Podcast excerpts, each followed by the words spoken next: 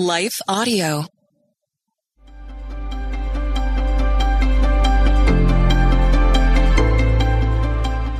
Welcome to the Crosswalk Devotional. We're glad to have you listening. Today's topic is all about listening and learning. We'll return with the devotional after a brief message from one of our sponsors.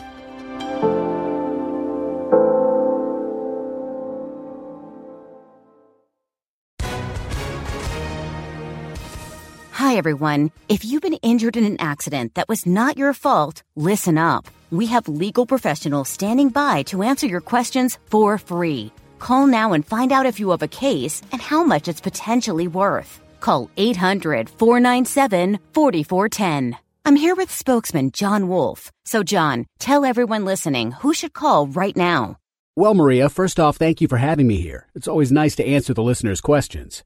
Now, as far as who should call in, anyone who's been injured in an accident and think you deserve compensation, give us a call right now. 800 497 4410. You'll find out if you have a case and how much it's potentially worth. Thanks, John. You heard it, folks. Take advantage of this opportunity and call now 800 497 4410. Advertisement sponsored by Legal Help Center may not be available in all states.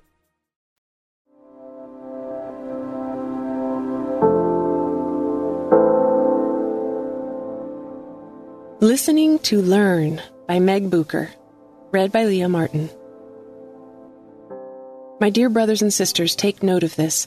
Everyone should be quick to listen, slow to speak, and slow to become angry because human anger doesn't produce the righteousness that God desires. Therefore, get rid of all moral filth and the evil that's so prevalent and humbly accept the word planted in you, which can save you. James 1 19 through 21. Silence is defined as the absence of any sound or noise, stillness, the state or fact of being silent, muteness, absence or omission of mention, comment, or expressed concern. The silent treatment has turned into ghosting. To ghost someone is to suddenly end all contact with a person without explanation, especially in a romantic relationship. James says in the verse above, be quick to listen, slow to speak, and slow to become angry.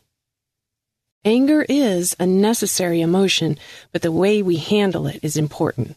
James tells us why. Human anger doesn't produce the righteousness that God desires. Then he says, humbly accept the word planted in you which can save you. In other words, listen. Tempers are lost and people are ghosted because we're disobedient to the word planted in us. The Holy Spirit is faithful to convict us when we're about to cross the line in anger, but it's our choice to listen. Paul wrote to the Ephesians, Don't sin by letting anger control you. Don't let the sun go down while you're still angry, for anger gives a foothold to the devil. Ephesians 4 26 through 27. God created us to need each other. Nowhere in Scripture does it say we have the right to give someone the silent treatment, to ignore a brother or sister, or ghost someone out of anger. Please consider, as a special side note to this article, in situations of abuse, please seek help. Intersecting faith and life. Love prospers when a fault is forgiven, but dwelling on it separates close friends. Proverbs 17:9. Matthew recorded a conversation between Peter and Jesus. Then Peter came to him and asked, Lord, how often should I forgive someone who sins against me? Seven times? No, not seven times, Jesus replied, but seventy times seven. Matthew 18, 21 through 22. The Bible equips us with steps to repair relationships. God is faithful to place people in our lives purposely. When we've responded in anger and wreck a relationship, there are three things Scripture tells us to do. 1. Own our behavior. Matthew 18:15 through 17 says, "If another believer sins against you, go privately and point out the offense. If the other person listens and confesses it, you've won that person back. But if you're unsuccessful, take one or two other with you and go back again, so that everything you say may be confirmed by two or three witnesses. If the person still refuses to listen, take your case to the church. And if he or she won't accept the church's decision, treat that person as a pagan or a corrupt tax collector. Two, apologize.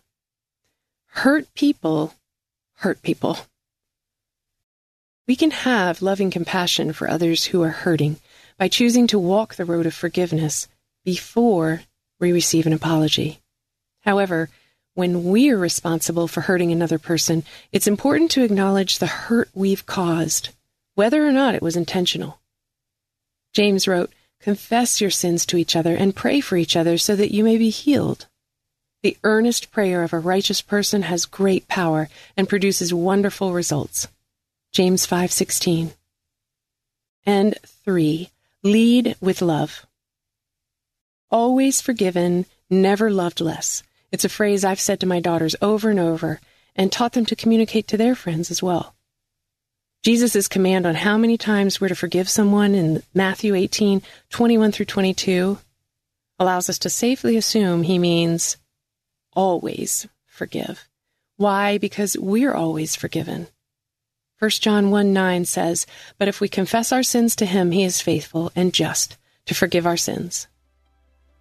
There's nothing we can do to outrun the love of God. Romans 8:38 says, "Nothing can ever separate us from God's love."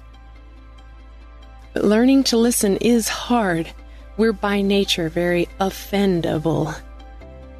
Though it may seem easiest to ghost someone out of our lives, the truth is they were put there on purpose. Cutting them out only robs us of the reason they were there in the first place. Instead of just running from the inevitable difficulty that is relationships with other people, let's aim to stay and learn to listen.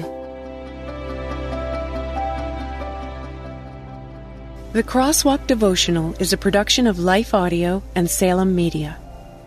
If you liked what you heard today, please take a second to rate and review this podcast in your favorite podcast app so that more listeners like you can find the show. For more faith filled, inspirational podcasts, visit us at lifeaudio.com.